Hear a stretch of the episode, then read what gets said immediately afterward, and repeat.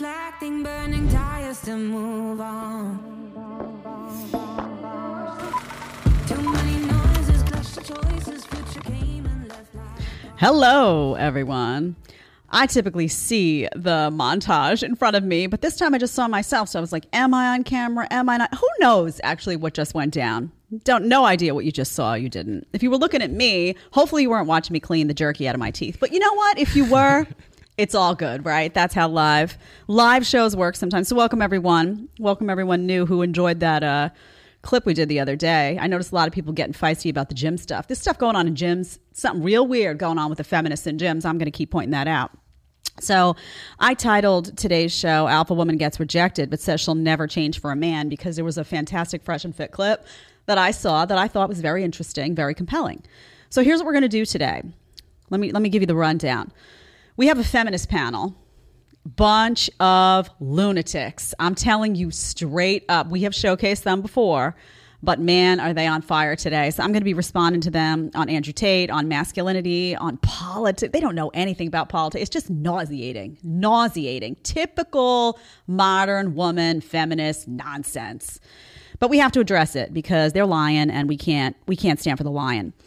Then we've got the woman saying she would never change to please a man. Let's let's take a look at what she says at what the criticism of some of the guys that she's dated is of her and should she change. We'll talk about it.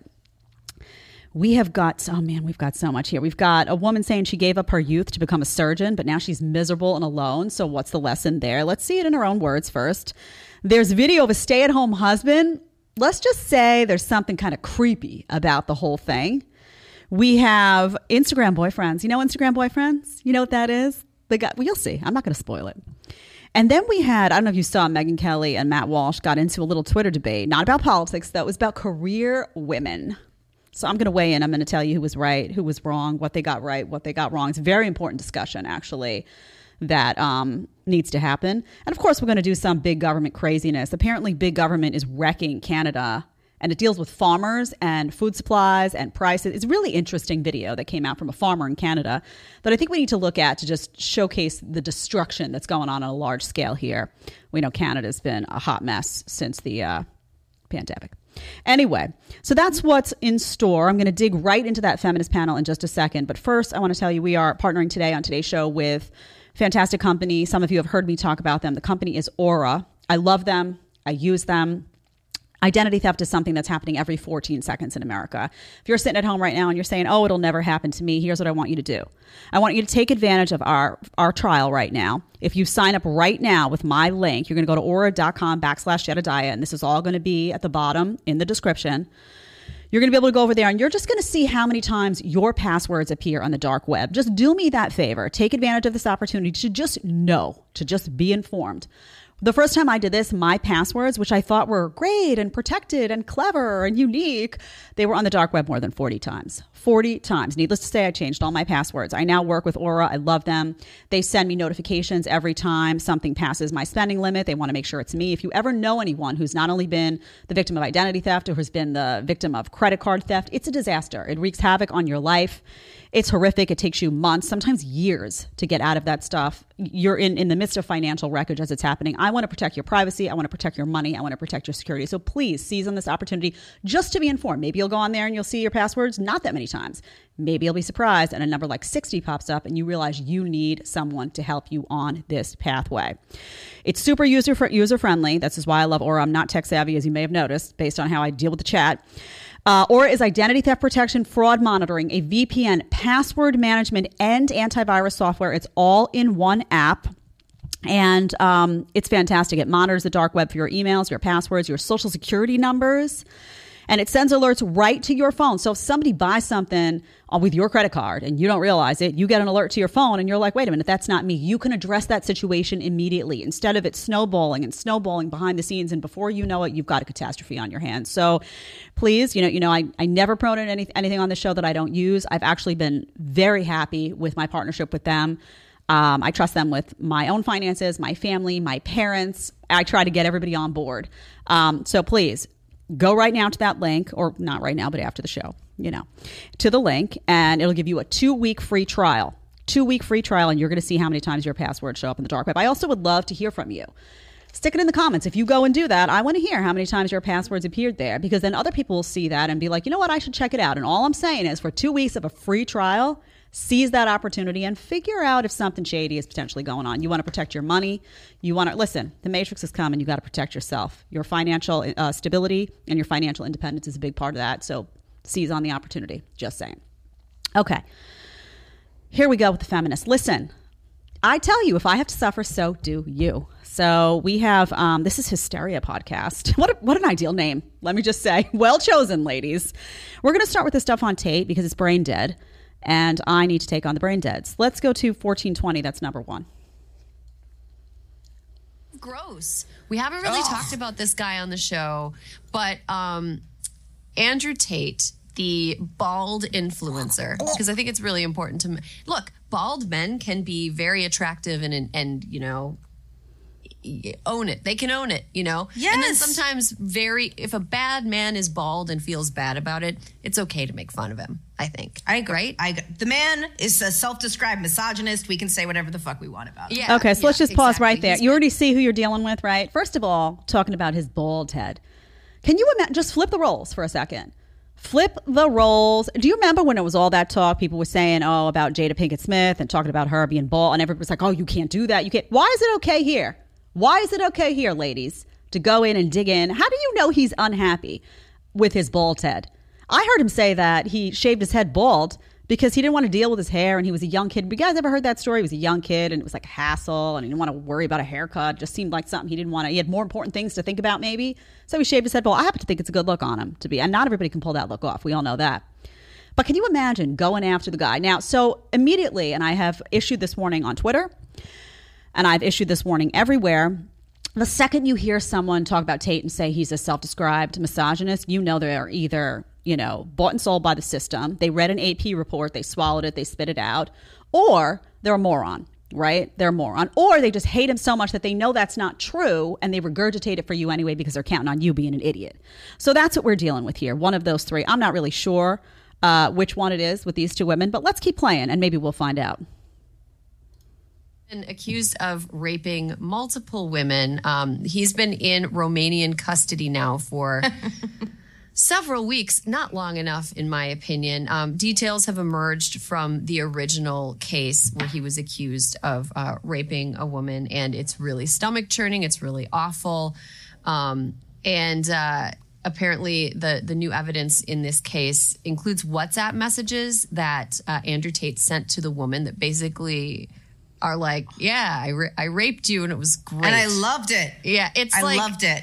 It made a- me feel great. It turned Okay. me on. So you know, this this is what women look like who do no individual independent research. These are talking heads. It's like B list talking heads because the you know the talking heads are sitting on the news channels, the network TV, right? This is like podcast talking heads. Um, again, why does ac- why does an accusation equal guilt? How scary is that? You got a bunch of women talking here, cackling heads. Ah, he's guilty. Why? Because he was accused. So is that the new barometer? Well, it is for these women, and you can only guess how these women probably covered the Kavanaugh trials and how they covered, you know, the, the hearings. It felt like a trial, to be perfectly honest. Accusations equal guilt for them. Good to know, ladies. Good to know. If you're ever accused of something, I'll be out here screaming that you're guilty. Does that? How does that work for you? Or is it? Does it only? Does it only go for people you don't like? She says, "Oh, not long enough. He's not in jail long enough." Based on what? Have you done any independent research? No. She cites evidence, right? She says evidence. Where is the evidence? So what does she say? Oh, there's WhatsApp messages. Now you know that we've dug into this a million times. You do any independent research and you see that these are one-sided messages. We've been they've leaked out. We see what Tate is saying. We don't see what the girl is saying before or after. We don't have a conversation here. Right? So how easy is it to, for, to take something like this out of context? Just know that these women exist. These women will comment on you. And this is how they approach things, right? Because there is a there is an anti-man sentiment among these women. They are very comfortable making an assumption that a man, any man, just by virtue of being a man, is guilty, even if they haven't done anything. There is no due process, in their opinion, because they're sitting like saying, oh, well, women have been oppressed by men for so many years, so now it's time to get revenge. This is a revenge mindset, 24 hours a day, by some very, very bitter women. All right, let's keep going. he's he's a disgusting person and he deserves everything bad that could possibly happen to him. Um, but I, I think the reason that we can't just ignore him forever even though it'd be great if we could is that there's a lot of young men who are really into him who think he's great. And this is kind of happening at the same time that a bunch of other things are happening. Um, young men are having less sex than, you know, in recent history for as long as we've been keeping, I don't know, sex tabs on everybody. Um, young men aren't having sex. Uh, the young men aren't having sex and they're really mad at women because they're not having sex. And the people who are mad at women for not having sex are the same people that are sort of championing laws that um, make it less safe. For Okay, let's pause this for a second make- because now she's going to go into some political rant that's nauseating. So again, she has she has felt comfortable. She did no independent research. She knows nothing about the case. She doesn't know anything about evidence or lack thereof. And this is how she labels him: disgusting person, deserves everything that's coming to him, everything that bad that comes his way. Just think about women like this. Women like this exist. There's a lot of them. I'm telling you, go back and look at my commentary. You can go search on Twitter during what was going on with Kavanaugh. I cannot tell you how many prominent women were like, oh, believe her, believe her. Believe what? Believe what? There was no evidence. There was no proof. So there are, the, the, lesson here is that there is an increasing number of women in this society who have been programmed to want to equate uh, an accusation with guilt when it comes to men because they can't stand men. There is a deep sense of man hating that is going on. And women are told that that's a good thing, right? Because men do bad stuff. So you have to be distrustful of men on second one. That's the programming. So if you don't want to be that person, if you're a woman out there listening to just take a minute and think about what messaging is coming down the pike. Are you comfortable? Do you have, let's say you have, do you have a, a brother? Ladies, you have a brother? Do you have a son? Do you have a cousin? Do you have a friend who's a guy who you would want to have due process, who you would want to have the benefit of somebody has to actually come forth with evidence before he is punished for something that he very well may didn't do? Well, then stand up to women like this. Stand up to women like this.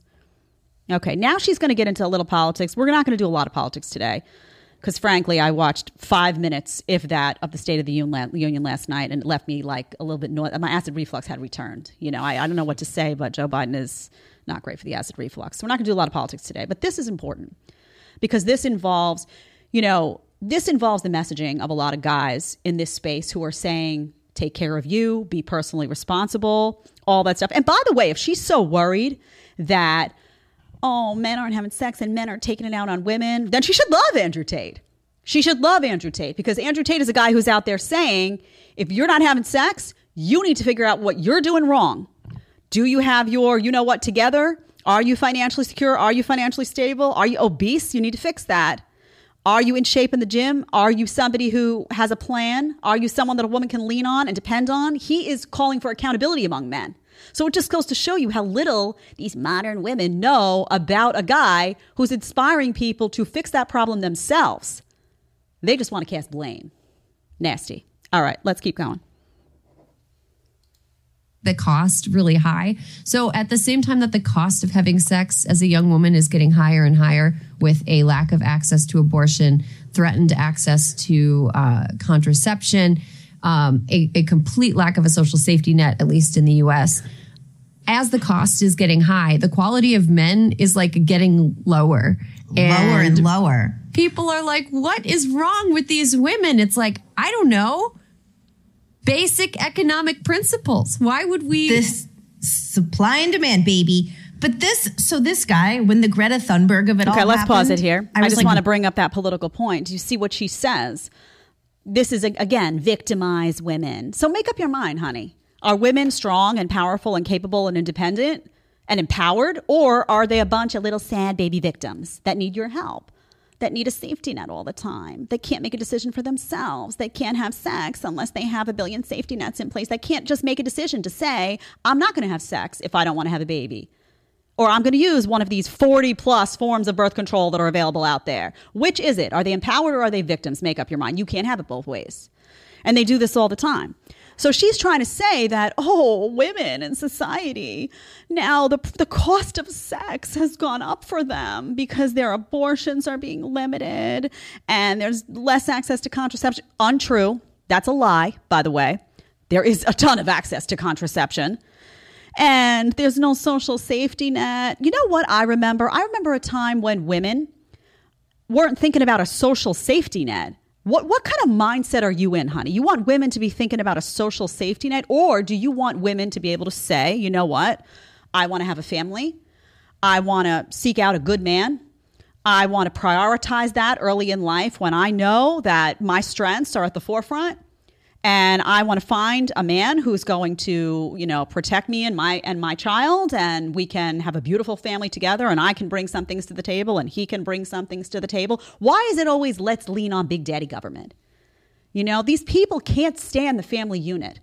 They can't stand the family unit, and the reason they can't stand the family unit is because they have if they have to sit and acknowledge that the family unit is successful, they also have to look at examples where it is successful and acknowledge that in those instances, men are men and women are women, and they bring different things to the table, and traditional values shine.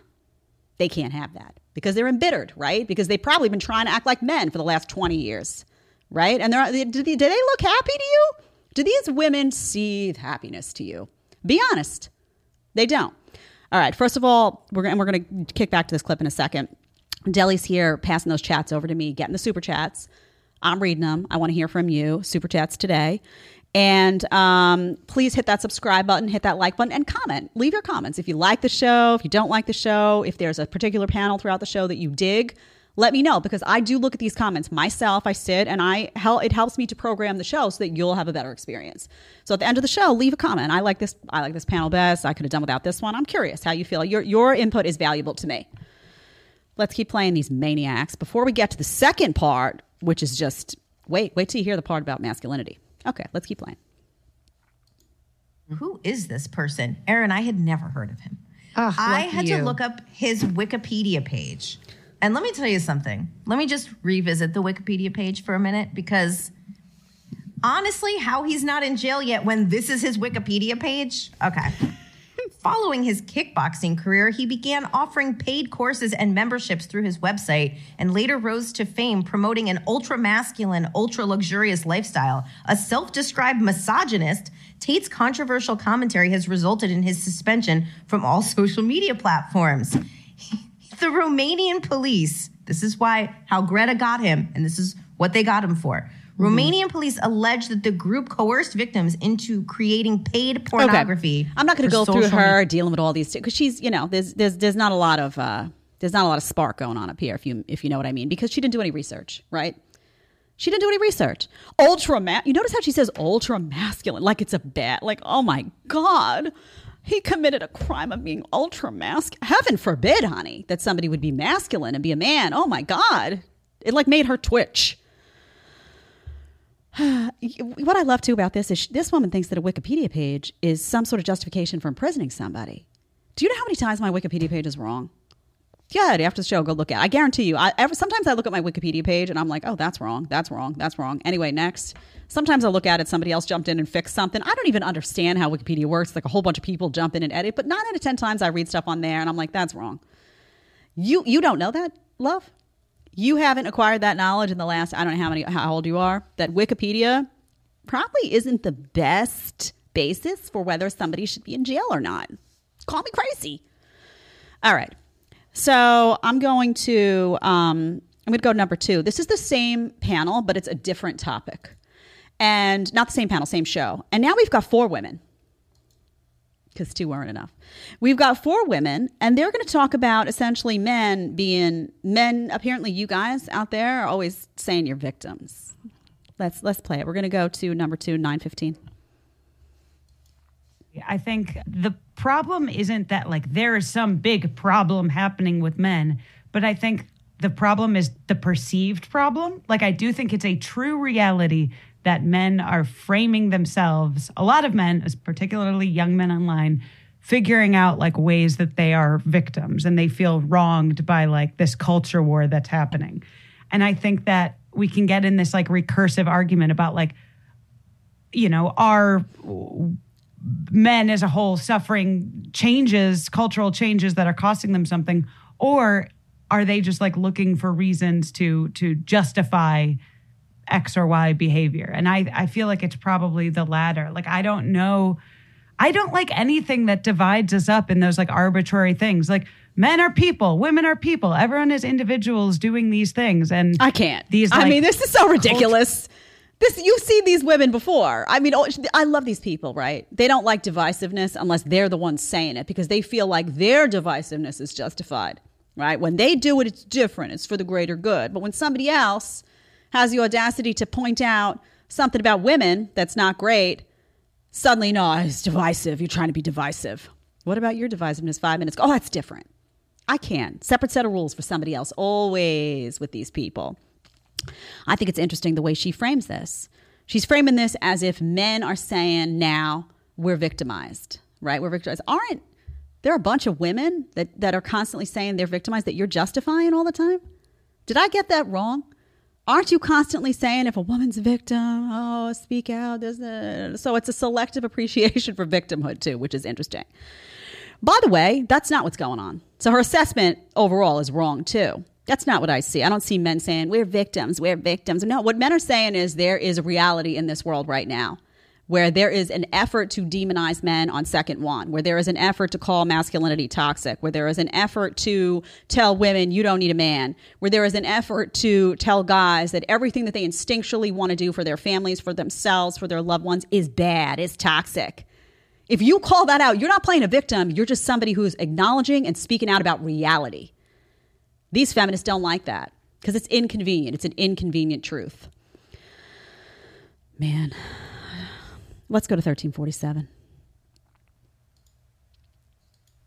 though men expect to age into a world that offers them XYZ things. And the world increasingly does not just hand those things to them. They are not, they don't be, they don't turn, turn 22 and like get a wife. And then their wife doesn't just like take care of them like she's mommy, mommy the sequel. You know, that just, that doesn't happen because women are like, no, this sucks for me. I'm not doing this for you. These people, listen, Um, there's no nicer way to say it. These women can't stand men. They are deeply bitter. They are deeply, deeply bitter. Uh, there's some type of jealousy going on. They're angry. They've maybe they took too many, you know, feminist appreciation courses in college. I don't know what happened here, but they're under the impression that guys have just had stuff handed to them had stuff handed to them. What about all the guys that work their butts off their whole life?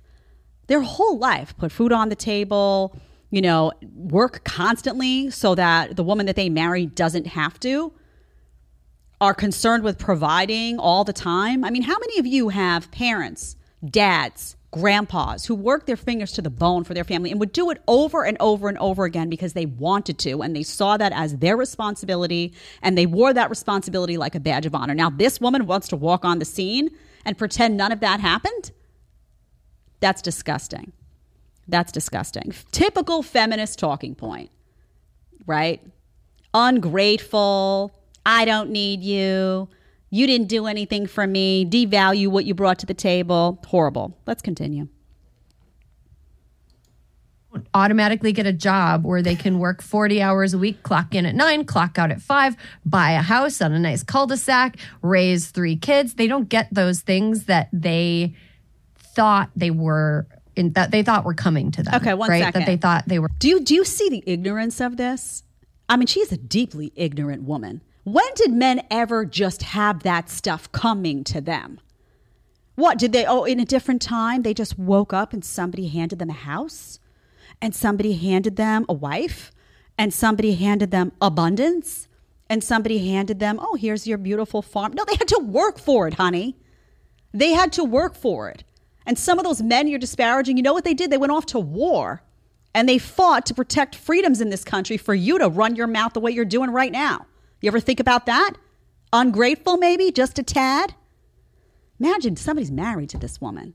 What does that guy do for a living? Is she constantly devaluing him the way she's devaluing everyone else? I hope not for his sake. Let's keep going. We're entitled to, especially like um, younger men without college degrees. Like you're not you're not going to be able to afford any of that shit. My first thought reading this was like, Just get universal health care and universal child care. Those two things. I mean, it's Mm-hmm. just as doing a lot of heavy lifting in that because you know we would have to dismantle the entire insurance. listen to her recipe. Oh, guys, you're unhappy? You're unhappy because stuff's not getting handed to you, which never was. We just corrected that. Just let the government help you. Let the government help you. Universal health care. You know, let the government step in. They've got your back.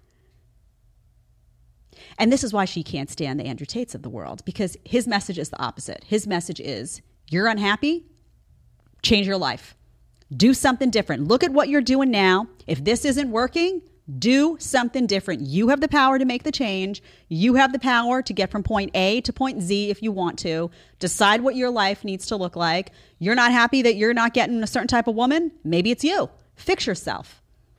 This guy's putting all the responsibility on those men. She can't stand that because if those guys decide they're going to take matters into their own hands, you have a, a, a- a less of a population that's willing to go and needing to go lean on mommy, daddy, government. And she wants a system where government is the answer. How nauseating!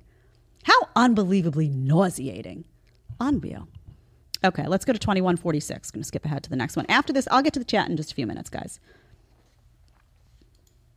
The article Talking to really people. really misses this um sort of the difference between equality and like equity right like women we are so far behind like okay maybe early childhood education girls are doing better thriving but then when you look at it from sort of like power positions right still like the vast majority of CEOs are men. The vast majority of people in government are still men. The vast majority of people who have any kind of decision making power, both from a policy standpoint and even from a cultural standpoint, are still men.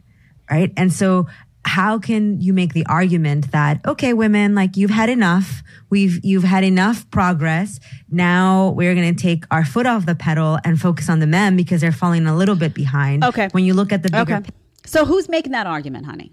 Who's saying, women, you've had enough progress to do? Okay, so I'd like to ask her, why are all of these positions? You're talking about positions and CEOs. Do women want those positions?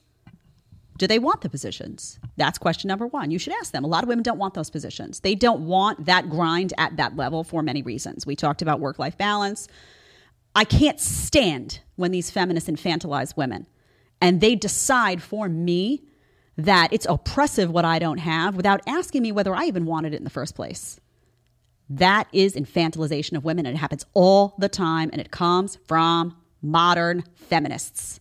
It's disgusting. And as a female, I would like to be appreciated for the choices I make and not deemed as oppressed because you decide I'm impressed when in, fa- in fact I haven't been oppressed at all. So that's number one. Um, secondly, what, do you see what these people want to do now? They want to like fill slots based on gender, right? Oh, let's look at a company. There's 50 people in the company. Well, it should be 25 women and 25 men. Why? Why? Why don't we just fill that with 50 people who are the most driven, who want the job, who want to work for it, who are the best suited for the job? We have to worry about this constant, it's crazy. I'm not saying you shouldn't discriminate against somebody by virtue of their sex, right? We can't have that. We already have laws on the book by, books, by the way, that protect against that. Those already exist. But you also shouldn't be granting people jobs based on their gender in the form of equity. That's ridiculous. That's utterly ridiculous. And this all like, I'm oppressed, I'm oppressed. You're sitting on a podcast, honey. You're oppressed how? What are you going to talk to me about equal pay? We already we already leveled that talking. But how are you oppressed? You're oppressed because there's less female CEOs and you haven't even asked those women if they even want to be in those positions or why the dynamics in that company exist the way that they do. You've decided it's oppression. These people are really I'm telling you this th- these people are the enemy. They really are. Okay. Uh, let's do 2602 and then I'm going to the chat. even forward thinking progressive men, if they're straight, you know, cis, hetero, wha- whatever, men who want to get married and want to have families, I feel like most of them feel pressure to be providers. Even if they know that that's like an outdated idea, even if they know that that's like, you know, whatever, my, you know, my wife is, I like my wife because she's strong and she can stand on her own two feet. I do think that there are a lot of men who feel like they are being judged by other men on whether or not they were providing for their families. No, honey. And when they can't No. do that, Now, first of all, if you can stand on your own two feet, again, you don't need a man. This, that. Why'd you get married? Why'd you get married? Why? You, there was something that you needed that you couldn't do for yourself that caused you to get married. What was it? What was it? We know you could you can stand on your own two feet, but there's probably something in there your husband brings to the table that you couldn't do on your own. What's wrong with that? What is wrong with that? And this all this pressure, men feel pressure. Again, these people refuse to acknowledge biology. Men don't feel pressure from other men. They feel pressure because biologically they are hardwired to provide. Men want to take care of business. They are comfortable and feel good about themselves when they are doing that. They like when a woman appreciates that they are bringing that to the table. They feel confident when they can provide. And you know what? They don't feel so good when they can't. They are achievers. They are driven by testosterone in a way that women aren't in many capacities because we have a different hormonal makeup. And people who refuse to, to acknowledge biology will constantly go down this path of, oh, it's societal pressure, this, that. Did you ever think that men are putting that internal pressure on themselves, biologically and otherwise, because they want to do that? and they view it as their role as a man. Thank heavens there are still some men out there that feel this way. Although if these women have their way, there'll be a lot less of them. Okay. I'm going to the chat now. Hopefully, I don't break anything, although I can't make any promises. You know how it is. Ant the Great, just a small thank you for all you do. Well, you're very welcome. Shadow Dancer, the red, is that mage? How do you say that? I don't know. The safety net used to be a strong father at the door with a shotgun and a respect my daughter or else attitude. It's true. Do you remember that? It's true. Guys used to be afraid to come to the house if they were ill intentioned because they had to meet the dad. That's how it should be. That's how it should be. Because you know what? Then all the bad guys won't show up. And the ones who really are like, you know what? I want to meet the dad. And I'm okay with that because I know that I'm going to be a stand up guy for this girl and everything. Then those are the ones that'll show up. It's a great way to weed out the garbage. Frankie K, this I don't need a man generation has been trashing masculinity for decades. Now that they're quickly approaching the wall, they're inundating social media with videos about how men don't want them. Go figure. hmm it's quite a conundrum. Reggie Turner, a lot of girls nowadays will look at a good man with a promising future and put him in the backup category while pursuing toxic men makes no sense. True. Eileen Clayton gave 10 bucks. Justin's life. It's a cool name. Innocent till proven guilty doesn't mean anything to anyone, unfortunately. It means something to me. Don't uh, don't think that these crazy women are representative of the whole population. We can't have that either. Okay. Let's keep going. Let's go to number three. We're gonna go to we're gonna get off this crazy. Don't forget, hit that subscribe button. Do it right now for me. It makes me smile. Listen, if you want to see the dance, you have to subscribe. And I know the dance is very popular. Just saying. Uh, we're going to go over to uh, Fresh and Fit now. Let's do number three. Let's play it. I feel like the only complaint that I get is that I'm like masculine, that I'm an alpha female. Okay. I mean, I don't see it though. Yeah. I thought the complaint would be you eat all the food, but Oh, I'm the, I'm the, fat, I'm the fat person on the show. no, no, Okay. no. You like to cook food, so like you know. You're like the thickest. All Yeah, right. So, so they tell you that you're too masculine, and you don't work on that. at all. Okay. Like, I just don't. In all as- aspects, I just don't. Wh- why not? I don't know. I feel like that would be just changing who I truly am. Mm-hmm. I don't feel like I should have to change who I am to be feasible. I just feel like you're not my person. You think so? Yeah, if they're sensitive or Okay. Let me ask you a or question. why do you always have to hack? I- I'm just like I don't know. I'll just be chilling, man. Let me. Ask, well, by d- default, you're not because you're masculine. But anyway, let me let me ask you this. Let's say I decided to wear, you know, a dress on Saturdays, just something that I like to do. Right? I like to, you know, be effeminate a little bit. Maybe get my nails done every now and then. Um, would it be fair to say that most women would probably not find me attractive or give me a chance? I mean, if you want to be Dennis Rodman, my nigga, that's you, but you're not my person. Okay. now let me give you a little secret. Most women will probably never give me a chance. Okay. Okay, wouldn't it be delusional of me to say, "Yo, you just ain't the one. I'm just gonna behave how I want, and I'm gonna get a girl out there that's gonna take me serious, even though I wear a dress on Saturdays." What I'm saying is, it's not that I get it. Please from- answer the question. Am I not delusional for thinking that way? I mean, Are you under your So you're delusional, but Okay. at the same time. So you see the point that Myron's trying to make, which is a valid point. And here's the thing. She does have kind of a masculine so, and i don't i don't know what it is exactly but there's kind of a like like there's a there's a i don't know what it is really but she does have kind of a masculine vibe now i don't know the specificity of you know her interactions with guys what they're actually saying like that particularly is masculine but the energy is kind of like roar. i don't know that's the only way i can convey it it's the only way I can convey it. But if you if you say this is me, right? I'm not changing. I'm comfortable with who I am. And you're continuously getting rejected by guys, right? You're getting rejected, you're getting rejected, and they're saying to you, you're you're kind of you're alpha, you're too masculine. Like we want we want someone a little more feminine. Then you either have to say to yourself, well, I'm content to be alone then because I keep hearing this from men and I'm not willing to change. And then fine, you do you. You could be content to be alone. I don't know, you may be alone for a really long time though. Or you could register that if you really do want to make a connection with a man and you want to have more of an opportunity to have, you know, some variety in your selection and whatnot, and you, you want a family and all that, you may have to sit and say to yourself, I'm putting something out there that men aren't receiving well.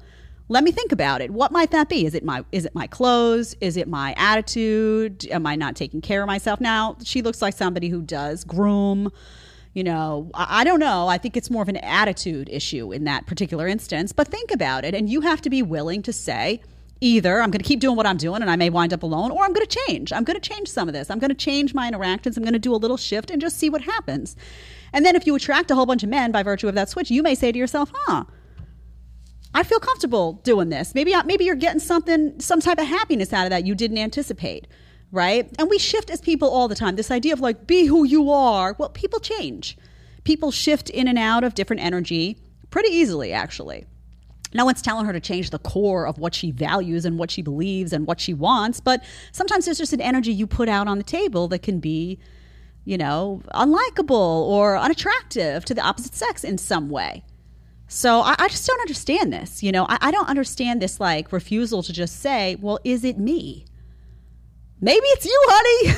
Maybe it's you. And you could either be alone or you could tweak something here and there. Rawr. You know, that's very, I know something about her is very, I don't know. What's the word? Rawr. That's my word. Oh, look, the chat's building up. All right, I'm going to go to number four because this is fascinating. Um, she gave up her youth to become a surgeon and now she's alone and miserable. So I see this tweet. This is a tweet, Deli, if you can pull it up. And this is what it re- I'm going to read it for the audience as well. It says, given up my youth, including my fertility and foregoing income, to train for 14 years after college to become a surgeon, only to realize most men are too insecure to date a surgeon, is what she says. I don't like being a surgeon. this is the best part. I don't like it. So now I'm 42 with neither a family nor a career as a surgeon. First of all, 14 years, honey, is a lot of time. You're to spend 14 years doing something. You better you better know that you love it, right? I went into graduate school for 1 year, right? I was like, "Oh, this is fun. This is fun." And then 2 months in, I was like, "This is not fun. I don't want to do this anymore." I left. I wasn't going to spend another 5 years of my life when I was young and I had a life to live doing something that I knew was just going to eat my soul up. So I don't know, 14 years, it wasn't at some point in that duration that you were like, mm, maybe this isn't the path for me. Let me switch gears. That's odd to me. And the reason that it probably happened that way is because when women are young, they think they have all the time in the world, right? You have all the time. You're 25, you're young, you look in the mirror, your skin is fresh, you feel confident, you go out, you walk down the street, and a whole bunch of guys whistling from the construction site. You're like, yeah, I got it, I got it. And then you're 42, you're exhausted, you're alone, and all of a sudden you're like, I did my whole life wrong. Right? It happens to a lot of women, and increasingly happening to women more and more and more because of this feminist ideology of postpone, postpone, freeze your eggs, you don't need a man. And then they realize, oh, I, but I want one at 45, and they don't look like they did at 25, and they don't have all those assets that they once had, and now the panic sets in, right?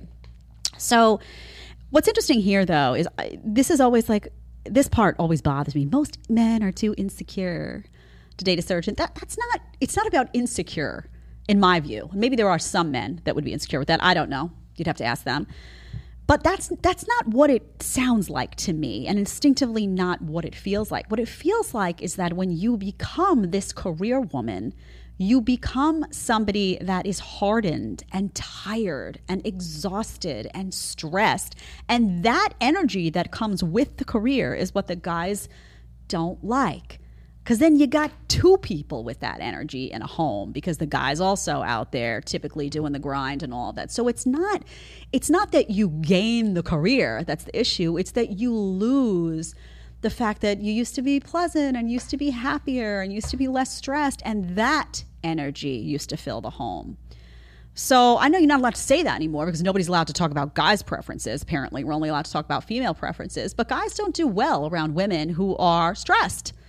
They don't. It just doesn't do well for them because they they typically live in a very stressed work environment, and when they come home, they don't want that then in their face as well, and they want you to be happy, right? They want to be around a happy woman. Who wouldn't want to be around a happy? Why you gonna want to be around somebody who's rah rah rah from the day's work, mad, twisted? No, it's not fun. It's not fun. So the bottom line is is that if you get to this point at 42 you're going to be very unhappy so women think listen to what these women are saying and think about it do you love what you're doing is it worth it the amount of time you're putting in are you making sacrifices that you're going to not be able to recapture that moment in time in your life are you going to be mad one day that you did that these are all things that you need to think about all right let's go to number five. Oh man let's play the video on this one. Oh man this is stay-at-home husband Day one of being a stay at home husband. Made us some tea and cuddled on the couch. And then I started to pack her lunch before she went to work with all her favorite foods. Snuck in a love note, drove her to work, came back to a mess, proof of me cleaning the mess, juice break, put away some leftovers from the night before, starting to unpack, met my wife at the train stop, had dinner together, packed her lunch, can't forget her snacks, and sent her off to bed. Day Okay. one of being a- Where do I begin? Where do I begin? Okay, that's a simp. That's a simp. I mean, he kind of looks like a like paid for help in a way, in a weird way, right? It's it's a little it's a little bit much, right? Secondly, um, that woman is I'm going to say it, but she is obese, and these are really unhealthy snacks and really horrible food. I really couldn't couldn't help but notice that, like, wow, she's you know, she needs to do something about that if she cares about her health. And what the heck? He's putting all this like crap food in bags. So that's just bad. Just a side note from me because, you know, I can't help but have a wellness discussion at, at all the time. But um, you cannot possibly tell me that that woman respects that guy. You can't. You can't. It's like she has a servant. She has a built-in servant, right? And and what's interesting about it is that there is something different about and this I'll get heat for this. There is something different about when when the gender roles are flipped. Like let's say that was a woman doing that, right? And there was a man that was going to work and all that. Would that sit differently with you if you saw that video? It probably would. And that's okay. Do you know why that's okay? Because men and women are different. Men and women are different. And by by nature, women are more nurturing. Women are more inclined to do those things and be happy and comfortable in those roles. Not every woman not every woman, because I know there's some loud feminists out there. Oh my God, she's stereotyping it. No, I'm not. But by and large, there are more women that will be comfortable and happy having a day like that than there are men that will be comfortable and happy having a day like that. Because a lot of men, again, are driven by testosterone. They are achievers and they will feel like a complete waste of space if they're sitting home. Oh, I'm going to pack her lunch now and then I'm going to clean up. Let me put a pickle in a jar, make sure she has enough juice for lunch. Then I'm going to have a little break. Then I'm going to clean up some more. Then I'm going to pick her up. Then. I- they're not going to be satisfied doing that. So, can we just acknowledge that men and women are satisfied, typically, by and large, doing different things? I use myself as an example all the time. In my house, my husband always needs to be doing, planning, doing a grind. Some there's no there's no like rest in his mind when it comes to okay, this is our strategy, this is what needs to happen next. Me, when I finish a task, I finish and I'm like, "Ah, I'm gonna go watch a little bit of a movie. I love the peace that comes with finishing the task. Just silence, quiet, calm, right? He doesn't need that. He's like, what's next? What what do I need to do? ne- Like, what do I need to take care of? It's we are different. We are different. So when you see a video of, of a stay-at-home husband who's packing the lunch and doing all that, and you have a certain reaction to it, the reason you have a certain reaction to it is biological. Because to you, you're like, that guy should be doing more. That guy should be doing something different. that guy can't possibly be providing for the family and doing X, Y, and Z if he's just packing a lunch and dusting up the something something bothers you viscerally about that because most of that behavior does go against masculine nature. Right. And I'm not saying, listen again, I'm not saying there can't be a stay at home dad out there who's happy. And I'm not saying that this dynamic can't work in some homes do what you want in your own home. But what I'm saying is the vast majority of homes will not function well like this. And we also know that from just a purely practical perspective that women get divorced men more often and that women who out earn men divorce men at significantly higher rates, right? We know those stats. So this dynamic is just not a recipe for success in the vast, vast, vast majority of cases. And the reason is that men are uncomfortable being so what they de- define as useless. They're like, I'm not doing what I should be doing. I need to do more. And this will become very unsatisfactory for them. And the women will start to feel like, oh, this is kind of like a doormat, like servant type. And I'm making the money and I can't really rely on him for that. And they get bored and they start looking around. And that is how it works often. Maybe they'll live together and be happily married till the day they die. Fine. But we need, we need to be able to speak in some generalizations here to make statements about what's really going on in life. Okay. I know I'll get a ton of heat for that one, but I don't care. Here's me not caring. Okay. Um, let's go to number six. Instagram boyfriend. You ever seen these guys? Okay, so this guy, let's prep this. An Instagram boyfriend is somebody who goes out on a date with somebody and becomes the photographer for Instagram, essentially. Let's play it and then we'll comment.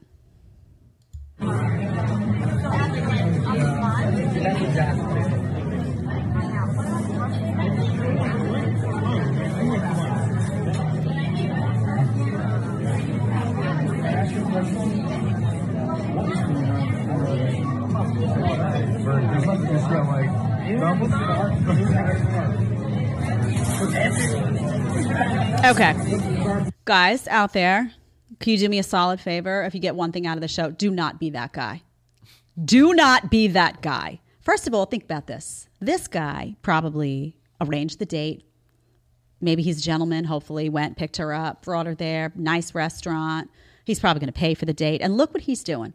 He's spending his time trying to get a photo of her that she demanded he take, obviously. Get a picture of me, I need to post.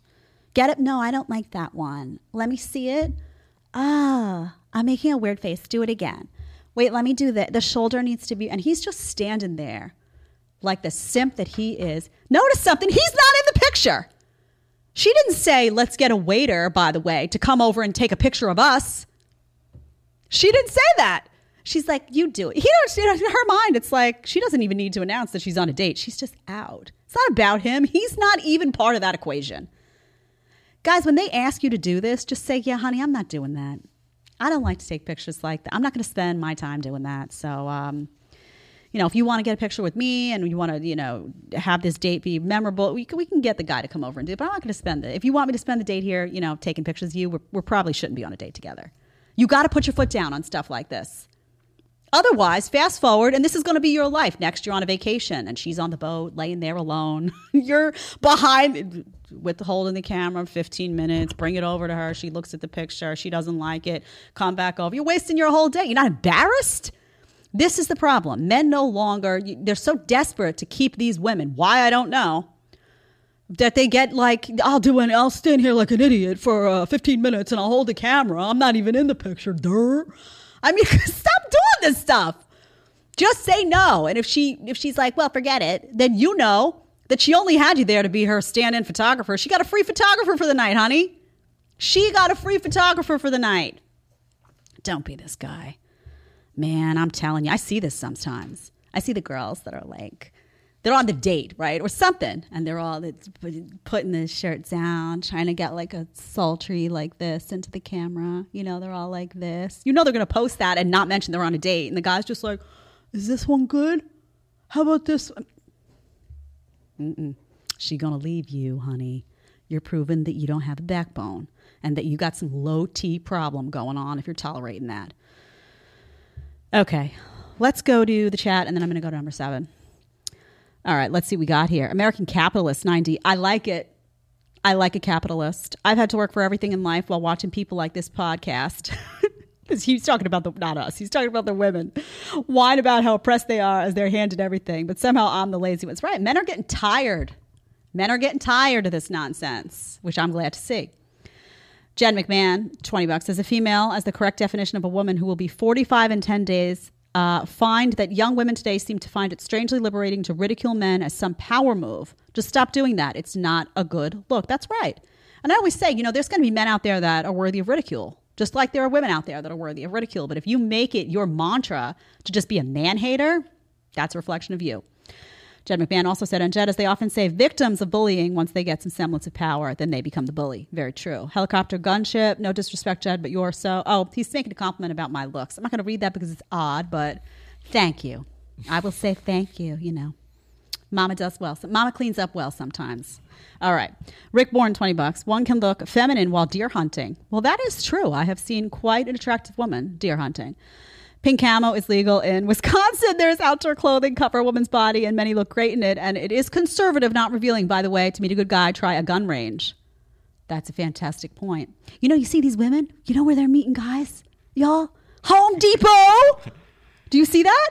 They're at Home Depot. They go to Home Depot to meet. Now let's talk about that for a second. Well, let me just read this one, then I'm going to get back to Home Depot. I got to make a note about Home Depot. Oh yeah.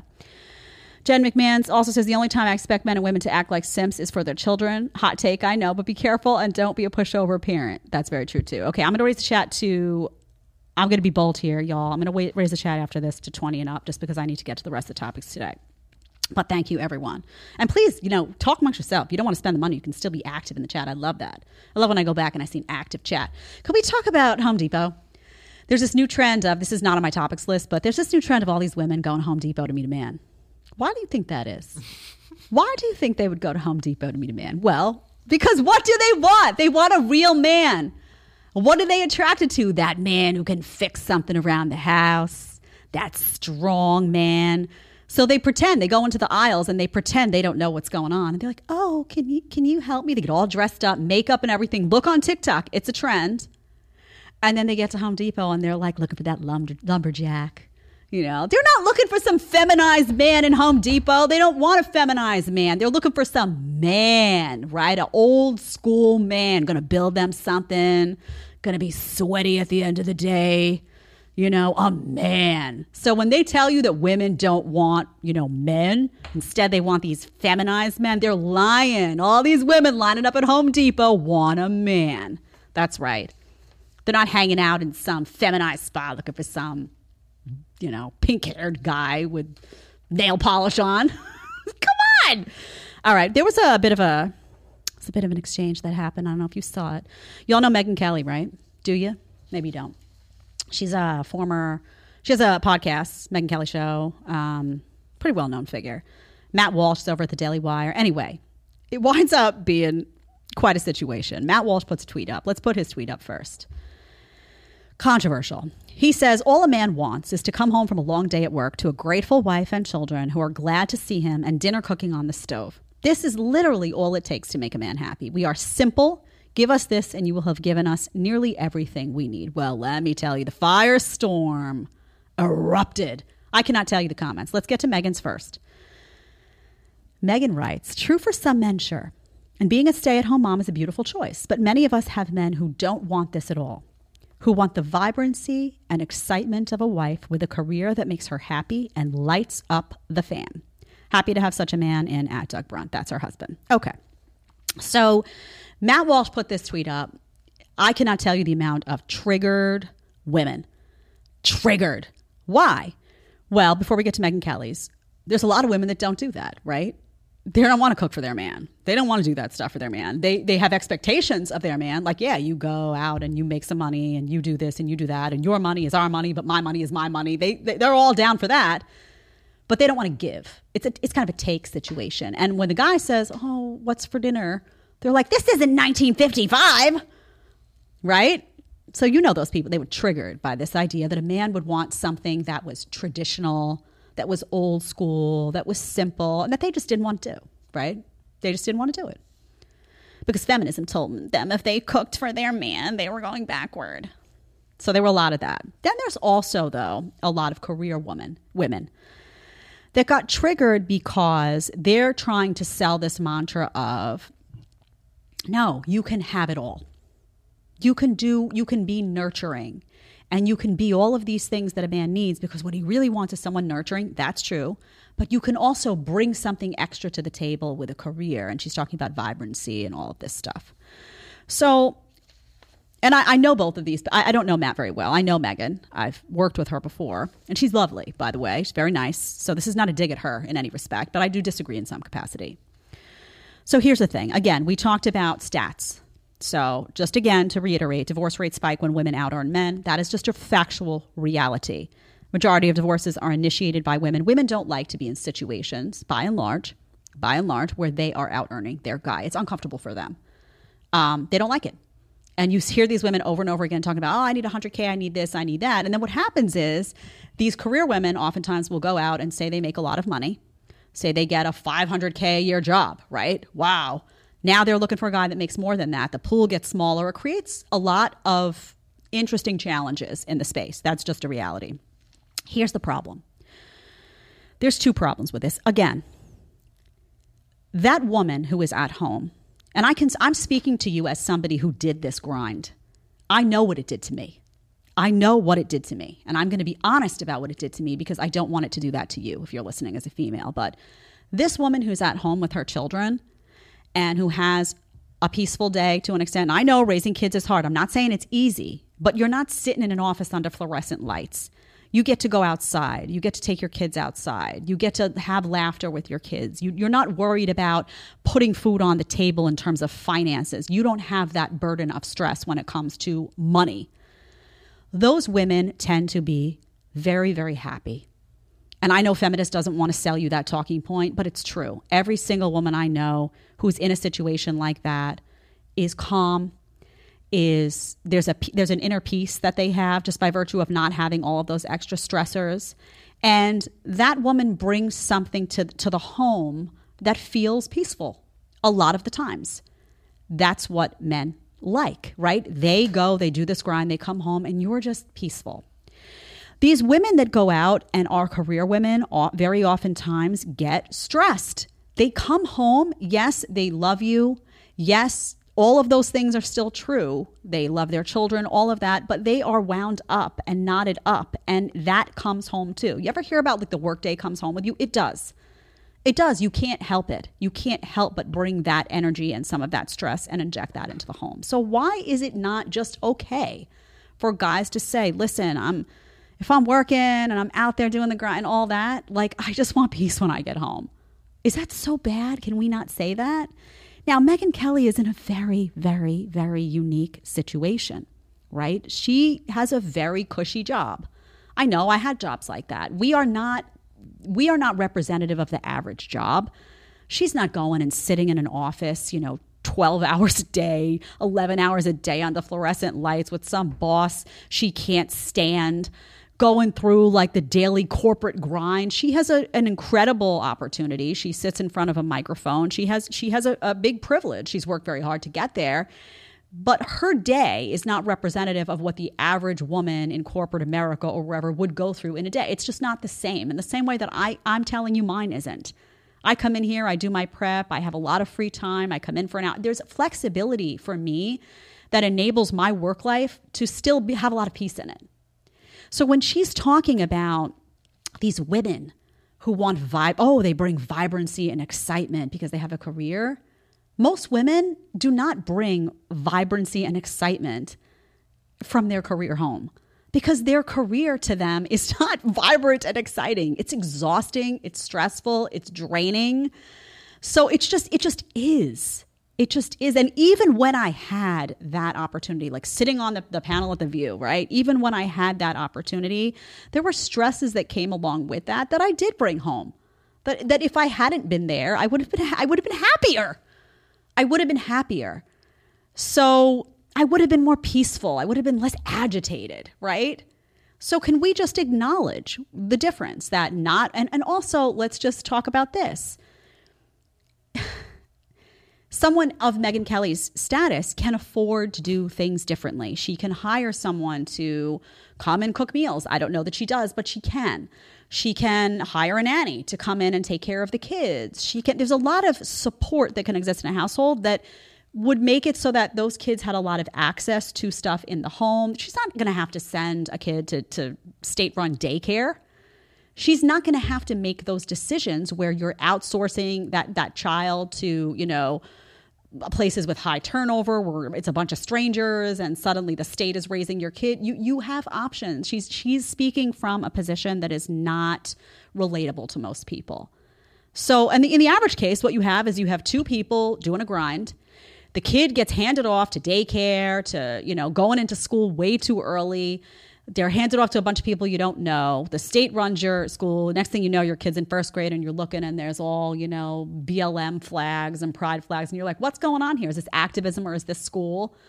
You're exhausted. The husband is exhausted. Both of you are, you know, maxed out. The energy in the house is stressed. That is a, a clearer depiction of what it means when you have these two career, you know, oriented people. Just, it just is and that's and that's not to say again i'm sure there are guys out there that that enjoy that you know their woman their wife works. And what she's saying is going to be true for some. Matt's depiction is much more accurate for most. I think i feel very comfortable saying that. And it's just reality. It just is. It just is. Men like peace. They like women that bring them peace. Guys can you can you attest to this? Do you like women who bring you peace? Is that important to you? Tell me i want to hear from you Get he. I, man, I picked just topics. Everyone's going to just have a field day with me. I'm telling you, man. All right, we're going to go to. Um, let's do one more. Do we have more in the chat, Deli? I don't know. Uh, do we? No. Okay, cool. All right, I'm going to go to. Um, I need to do a couple of matrix topics with you because there's some bad stuff happening, people that you need to be uh, warned about. So I want to do the first one. This is very interesting. You, y'all know what's going on with the farmers and all that, and the food supply. You see like the prices of stuff going, eggs, all this stuff going on. So I did some, I did some research, and I was looking at the Canadian government, and there was this video that was fascinating. Can we play that? Number eight. Hey guys, we're here at Higginbose Farm in uh, southern Ontario. We milk about 260 cows. Uh, right now during the winter months, you milk quite a bit more milk because the feed is very consistent. And as you do a good job, you will produce quite a bit of milk. So, but right now we're over our quota. Um, it's regulated by the government and by the DFO. But the problem is, is what they don't understand is millions of people look at this milk running away because it's the end of the month. So tomorrow I have to dump, I dump 30,000 liters of milk. And it breaks my heart. I will show you. By the way, this here, Canadian milk, it's seven dollars a liter. When I go for my haircut, people say, "Wow, seven dollars, Jerry, for a little bit of milk." I say, "Well, you have to go higher up because we have no say anymore as Okay. a dairy farmer on our own farm." So again, these are this is a dairy farmer in southern Ontario, and he's telling you that he has to dump, not donate, dump thirty thousand liters of milk wasted. Now think about how many people are in shelters. Think about how many people in hospitals. Think about how many people could benefit from the nutrition of that milk. But he is forced by government edict in Canada to dump it because he has exceeded his quota. So, in other words, the government comes in and sets a quota for milk and says, okay, you can produce this much, and everything beyond that you have to toss. And when these farmers make a plea back to the government and say, okay, instead of tossing it, can we donate it? No. Why? Why? And then he's showing you that bottle of milk. That reason he brought that container of milk out and showed it to you is because he wanted to show you that that was priced so high. So my question is, first of all, this is government run amok, right? This is what a hyperactive government does. They come in, they make rules that don't benefit citizens at all, and they get away with murder. Because now these farmers have no choice because if they don't oblige and if they don't obey, then they're going to get shut down. But they are sickened every single day to their stomach knowing that they could be feeding a whole bunch of people, they could be providing nutrition to a whole bunch of people, but they can't because they'll be penalized by the big mommy and daddy government in Canada. So, and then when people ask, say, okay, are you trying to cause a food shortage? Oh, you're a conspiracy theorist. Are you trying to just jack prices up? Do you have some sort of government partnership with these corporations? Oh, conspiracy theorist. Why is it why is it conspiratorial to ask these questions? Otherwise, wouldn't you just let that milk, that excess milk be sold to market? Wouldn't you just let it at at minimum be donated to people in need?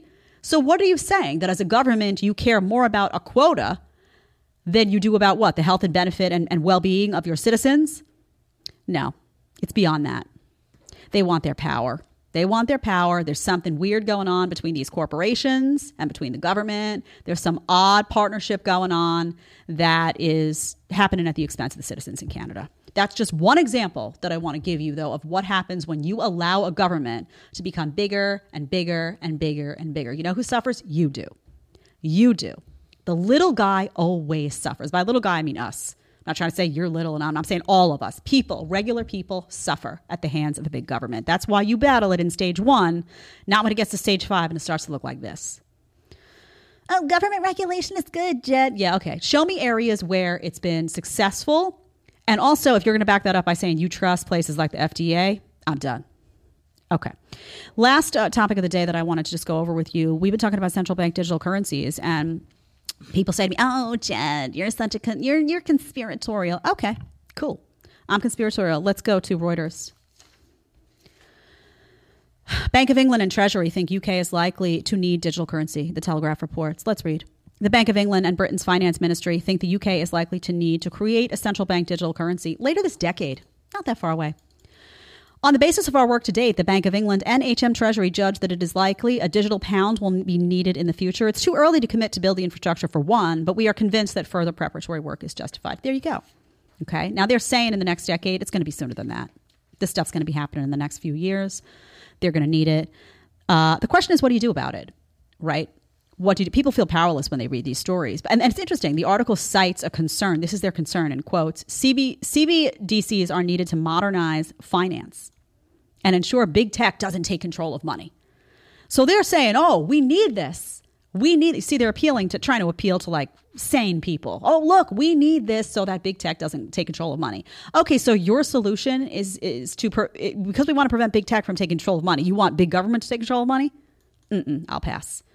So what they want is a situation where there's no competition. They have complete control. You're going to deal with social credit scores. You see what's going on in China with the social credit scores? It's coming. It's just when it happens. Can you just send me a message and be like, Jed, man, I thought you were nuts, but you're right. I just want to. I want to see it in print. Carbon quotas, digital IDs, all this stuff is connected. So when you hear digital anything, your ear should perk up. Where does that information go? Who stores it? Hmm. Who's in control? What are they going to know about me? What are they not going to know about me? Huh. Are they going to be able to dictate my behavior? Is that possible? They'll lie to you, of course. Like remember when remember when everybody got on TV in the, in the beginning of the pandemic, and everyone was like, "Oh, we got the vaccine, we got the vaccine, yay!" But you're you can't force anybody. I would never force anybody to. do You can't do that. Then they tested the ground, went an inch more and an inch more and an inch more, and then suddenly it was mandates everywhere, right? So they're testing your appetite for tyranny daily. And the more you allow them to get away with, the more they will get away with, the more they'll do. Okay. Oh, what is this question here I have to ask? Oh, John Bristol, 20 bucks. I got to ask, why do you hate fluorescent lights so much? I'd rather have a white light than the typical incandescents that cast everything in an ugly yellow tint. Fluorescent lights aren't good for you to be under all the time. Okay. There's a lot of blue light coming out of a lot of fluorescence. Um, I'm not a fan. I'm not a fan. You know what I'm a fan of? You know what I'm a fan of, John? Outdoor, just natural light. I love it. I shut the lights off in my house. I have a lot of blue light uh, blocking stuff. Look up some uh, research on blue light, what it does to people's sleep. Um, yeah, it's it's not great. Like lights I'm under right now, mm, you know what I'm saying? Okay. Yeah, I'm not a fan. All right, everyone. Thank you for being with me today. Uh, we have some fun guests coming up in the next couple of weeks. First of all, I want you to hit that subscribe button. I want you to hit that like button. Uh, one note my Twitter, every time I tweet about Andrew Tate on Twitter, my Twitter goes like almost like I'm shadow banned. So, of course, I keep doing it because, you know, that's who I am. Go ahead and go on and follow me on Twitter and tell me if you can see my tweets. Also, by the way, I put a tweet up the other day. People took offense figures.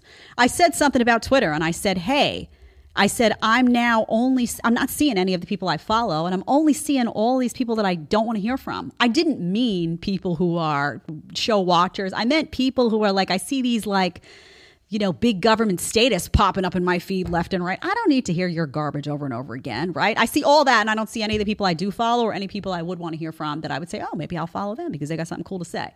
So don't get so, you know, prickly with me so quickly. But head on over to Twitter and follow me on Twitter.